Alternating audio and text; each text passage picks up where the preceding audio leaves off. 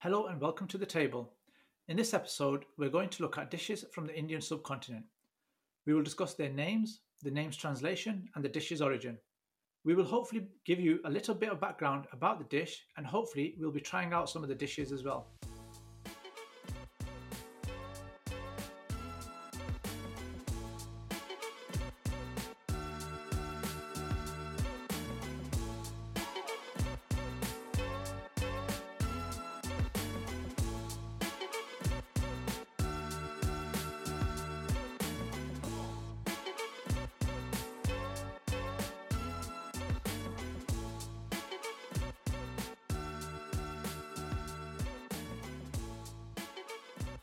Welcome back. Well, what got me interested in doing this episode was the realization that the translation of do piyaza from its Persian or Hindi name to English is basically two onions or double onions. Now, I never realized that until someone pointed it out, and it got me thinking about other Indian subcontinent curry names. So, this epiphany came to me while at work, where we were discussing food and spices, how hot, spicy, or chili dishes are. I mentioned that because of what I ate when I was younger. My tolerance for spicy and chili dishes is high. Another one of my colleagues mentioned that the curry he can tolerate is a korma. Now, we will look into what a korma is, but he meant the British restaurant version of the korma, which is a sweet dish, not spicy or chili at all. He then mentioned he wouldn't mind trying the do piyaza because it was a thick sauced curry and it used extra onions. He then said that's what do piyaza means two or double onions. And that's when I realised the obvious, and it made me wonder about other dishes. Did you guys know what do piyaza meant, or was it just me being naive? Yeah, I knew what I knew it meant two onions, but I didn't know it was a dish. Were you aware of that, Sol? I've seen it on menus and never ordered it. Is it like a masala dish? Yeah, it's a saucy dish, similar to a masala. Let's look into do piyaza. Browsing online, there are apparently two dishes with the same name one from Iran and one from the Indian subcontinent. We're primarily going to look at the one from the Indian subcontinent. So, what is a do piyaza? Well, do piyaza is prepared with, open quote, many onions, end quote. And this makes it a thick curry sauce that is cooked with any meat, vegetable, or seafood. The name do piyaza comes from the process of adding onions at two stages while cooking the dish but some say it's the ratio of onions to meat 2 to 1. I think that makes more sense rather than adding onions at two stages, but I guess I would have to find an authentic recipe and cook it myself. What do you guys think? Is it the ratio of onions or the stages the onions are added that makes the name? Well, I literally thought it was made from two onions by the name lol. But yeah, I would agree with you. Two to one ratio does make sense.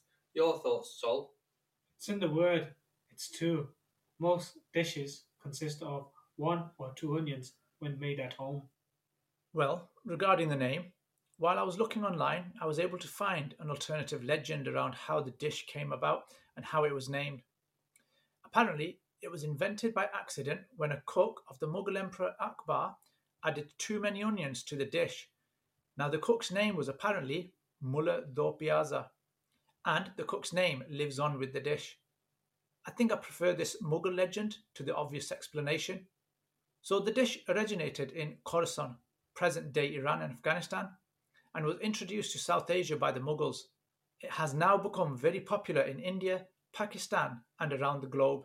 The modern day do piyaza hails from India and Pakistan. It evolved there to the version that was exported around the world by Pakistani migrants. Usually, a do piyaza is of a medium heat or spice. It's up to the person how hot they like it. I've even read some online posts where they like to add big chunks of green pepper and someone else prefers extra green chilies. Hey guys, have any of you tried do piyaza? How do you like to have it? No, I haven't tried it before, but I'm sure you would love it, Niz, being the spicy one. Lol. Same here. Never tried it. Sounds interesting. Not a fan of strong spicy food though. Okay, I see an opportunity to go out for a meal. I've had it and I really enjoyed it. So, from what I've read about adding the onions, you have your initial set of onions that are finely diced to create the initial curry sauce, and then you add pre fried large pieces of onions right at the end. It's the onions added towards the end of the cooking that gives it the thick sauce and strong onion flavour. The main ingredients in a do piyaza is the onions, obviously, and then you have chicken, but this can be substituted with some other meat, vegetable, or seafood. You also have ginger and garlic paste, a selection of spices from cardamoms, cloves, and peppercorns, and also salt and chili powder. Have you guys ever tried a curry dish with something other than red meat or poultry? I love prawns or king prawns. I don't really like prawns. However, I have tried curry with pakoras and it tastes fab. That I could easily eat once a week with no complaints. How about you, Sol? I do eat meat and vegetable dishes, but I don't eat fishes and prawns. Okay, so let's move on to the next dish, which is called balti. Now, I know the translation for this, but never thought about it until I started researching this episode. So, the translation for balti from Punjabi to English is bucket. Not the finest vision for something you're about to eat, but it's also used for describing a cooking pan or wok like pot that it's cooked in and then served in. Just want to check with you guys what do you think balti means? Um, I think it means tub, doesn't it? Well, that's how I would translate it. Well, there are many dialects in the Indian subcontinent. You, Sol? Sorry, I'm not sure. Well, Balti, the dish, has its origins linked to Baltistan, which is located in northern Pakistan on the border with China. This seems relevant as the name of the dish describes the pot or wok it is cooked in and served in. So the name is derived from the utensil used during cooking rather than the ingredients used or the way it is cooked. I quite like Balti dishes. I like the spices and the sauce. A Balti dish is usually of medium spice, but again, you can always spice it up. A Balti dish can be cooked with chicken or any meat off the bone, and it can also be cooked using just vegetables. I've had mine with king prawns, and it's very tasty. A Balti dish is cooked much like a stir fry with vegetable oil and left to simmer. It contains garlic, onions, turmeric, and some other ground spices. It's topped with fried green peppers and garnished with coriander. The Balti dish helped South Asian food take off in Britain in the 1980s and 1990s, with curry dishes becoming very popular and even thought of as a national dish of Britain. Oh, here we go, another history lesson. I love my history. And here's another one for you. There are references to the dish arriving in Birmingham, England around 1971. It was so popular that Birmingham was probably the capital for authentic Balti dishes in the UK, and Birmingham has a whole lot of them. So popular was the Balti dish that the restaurants were called Balti houses. Now, I didn't know this, but most of them are located around Sparkhill and Moseley. I think it would be nice to go to one of these Balti houses and try the dish. Have any of you been to a Balti house anywhere? Unfortunately, not. What about you, Dims? No, actually, I haven't. But I once went to Sparkhill, but unfortunately, I didn't see Mr. Khan there. Do you know who, who I'm referring to, guys? Lol. You mean Citizen Khan? Yeah, like he says, everyone know me, eh? If you couldn't find the Komuta leader, you should have asked Dave. He might have known where he was. Yeah, I know the guy from Citizen Khan. Very comical. But getting back on topic, it looks like they even attempted to get the name Birmingham Balti protected by an EU scheme. We'll leave Sparkhill and move on. The next dish is called Rogan Josh. Now, this was a weird one for me, as I wasn't able to relate to it or translate it that easily. Now, Rogan apparently means red in Hindi, but it also means clarified butter or oil in Persian. You then have Josh, which seems to have a couple of different translations. It can be used to mean stew or boil, but in Hindi it can translate to passion. So, in essence, the name of the dish is stewed in clarified butter, but I like the second translation, which is red passion. Which name do you guys like? Now, please don't disappoint me. Obviously, for me, I'd have to go with Red Passion. Y'all know I'm a passionate guy. Lol. I'm going with clarified butter, just to be different. As usual, Sol. Well, Rogan Josh has its origins in Kashmir. It was introduced to Kashmir by the Mughals, who in turn were influenced by Persian cuisine. The Mughals used to travel to Kashmir to escape the summer heat of the Indian plains. It is a very spicy dish and it gets its colour and spice from the Kashmiri red chilies and an indigenous flour. Making a Rogan Josh involves marination and slow cooking. This makes it a lengthy dish to prepare. So Rogan Josh consists of pieces of lamb or mutton braised with yogurt or gravy and flavored with garlic, ginger, and aromatic spices like cloves, bay leaves, cardamom, and cinnamon. Now, I didn't know this, but while looking into Rogan Josh, I found that there is a traditional 36 course ceremonial meal called the Wazwan. What's Wazwan? Don't you mean Wagwan? No, not Wagwan. Apparently, Waz stands for cook or cooking, and Wan means shop, so cook shop. Aye. Now, I've not looked too much into the origins of Wazwan, but I think it must be some kind of honour to be part of this special 36 course meal. Rogan Josh is also one of the permanent seven dishes. I've also read that the dish varies depending on the region of Kashmir you are in and on the individual preparing the dish. So, Kashmiri Brahmins, who are Kashmiri Hindus, are unusual in that they eat meat, and that's different because the majority of Hindus are vegetarians. Now, Kashmiri Brahmins do avoid onions and garlic, so they use fennel seeds and asafoetida instead, and that would change the taste of the dish. So, asafoetida is a gum from a variety of giant fennel, which is a type of flowering plant. In the Muslim version, they use a lot of garlic, onion, and dried flowers, or root of alkanna. Alkanna is a type of flower.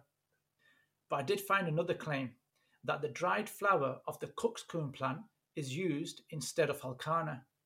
They also say it is the plant that gives the dish its signature red colour, and this colour is the source of its name, as Rogan means red in Kashmiri.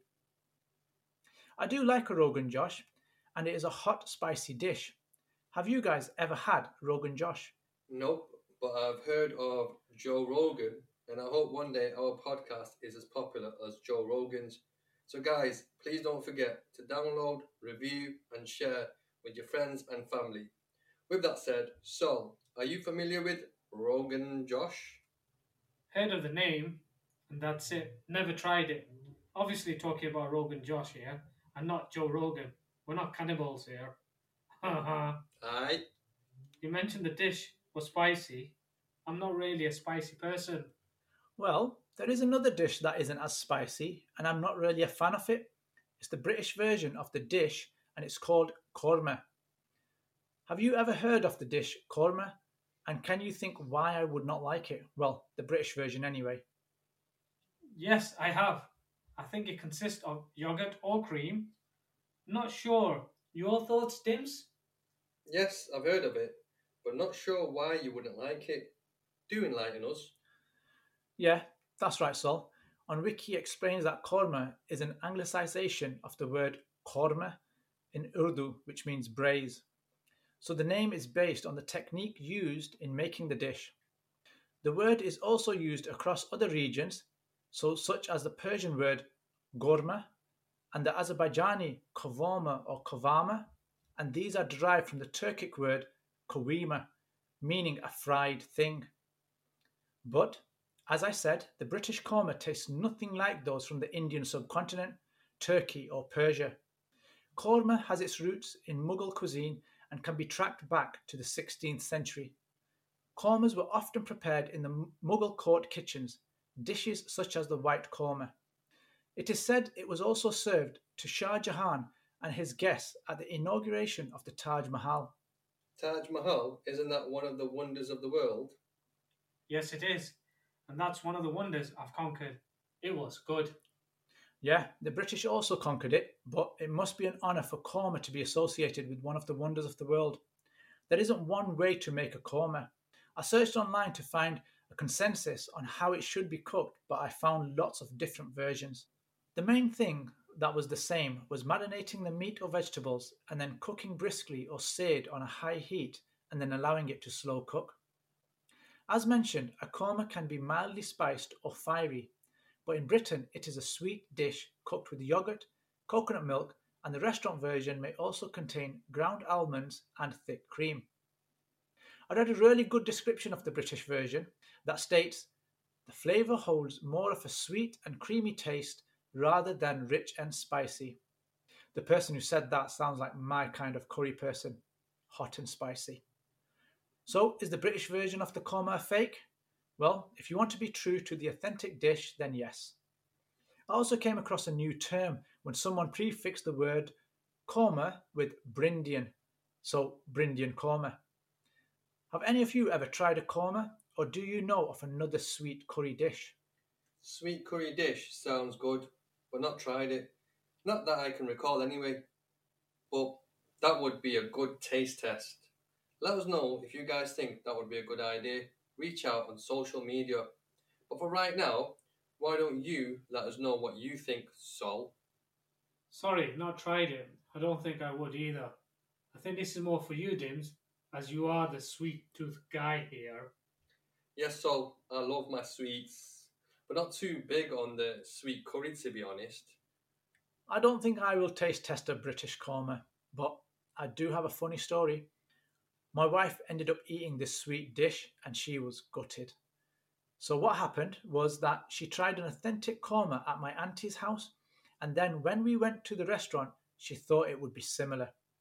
The funny thing is, the waiter, who was Asian and knows Asians like spices, actually asked if she was sure she wanted to order a korma, and he said, Are you sure?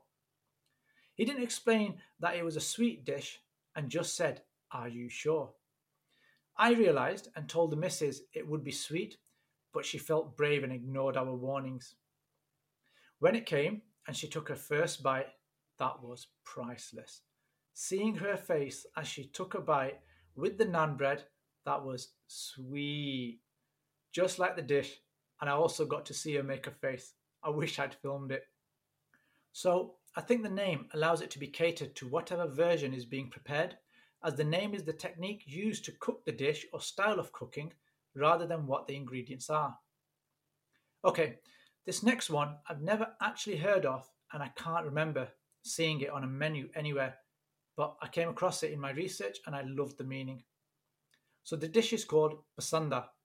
The word is a variation on the Urdu word basand, meaning favourite, and basanda refers to the prime cut of meat traditionally used within the dish. Guys, have you ever heard of basanda or tried it? Okay, basanda. I know it means favourite, but come on now, Niz. Surely you're just making these dishes up. What do you think, Sol? Is he just pulling our leg with these strange dishes, or what? Never heard of Pasanda. I think this whole episode is just making things up. Ha ha.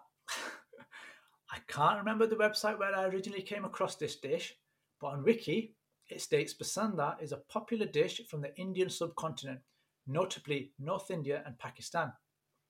Basanda was derived from a dish served in the court of the Mughal emperors and was originally made with lamb or goat fillets flattened into strips, which are then marinated and fried in a dish with seasoning. Nowadays, basanda is also made using chicken and king prawns, but the process and ingredients used remain generally the same. Basanda is considered a mild dish similar to a korma. That is the Indian subcontinent version of the korma and not the Brindian version. The meat in a basanda is cut and flattened. It is then placed in a marinade consisting of yogurt, chili powder, and various spices, including garlic, cumin, and peppercorn. After a few hours of marination, the meat is placed in a saucepan with other ingredients such as onions, coriander, chilies, black pepper, and pureed tomato, which is then cooked for another 30 minutes. The dish can also be garnished with badam, which means almond. It is then known as badam pasand. I think I will have to give this one a try. If I do, I'll let you know what I thought. I do like my spices, but this one is apparently mild, so I may have to spice it up. Could it become one of my pasand or favourites? It is a mild dish from the sounds of it. Will you guys give it a try? Yeah, you've convinced me. I would be up for trying it out. How about you, Sol? If it's given to me for free, I'll try anything. Just for you, Sol. Next meal's on me. How about a smile? Oh, forget it. We've only covered some dishes here, and there are so many more. Now, I know the curries in Britain's curry houses are not traditional and are catered for the British palate. Also, I find it amazing that when I go to a curry house with my family, the waiter usually asks, Would you like it Apna style? Meaning, do you want the traditional version? Have you guys ever experienced that when you go out to eat at a curry house? Yep, many times.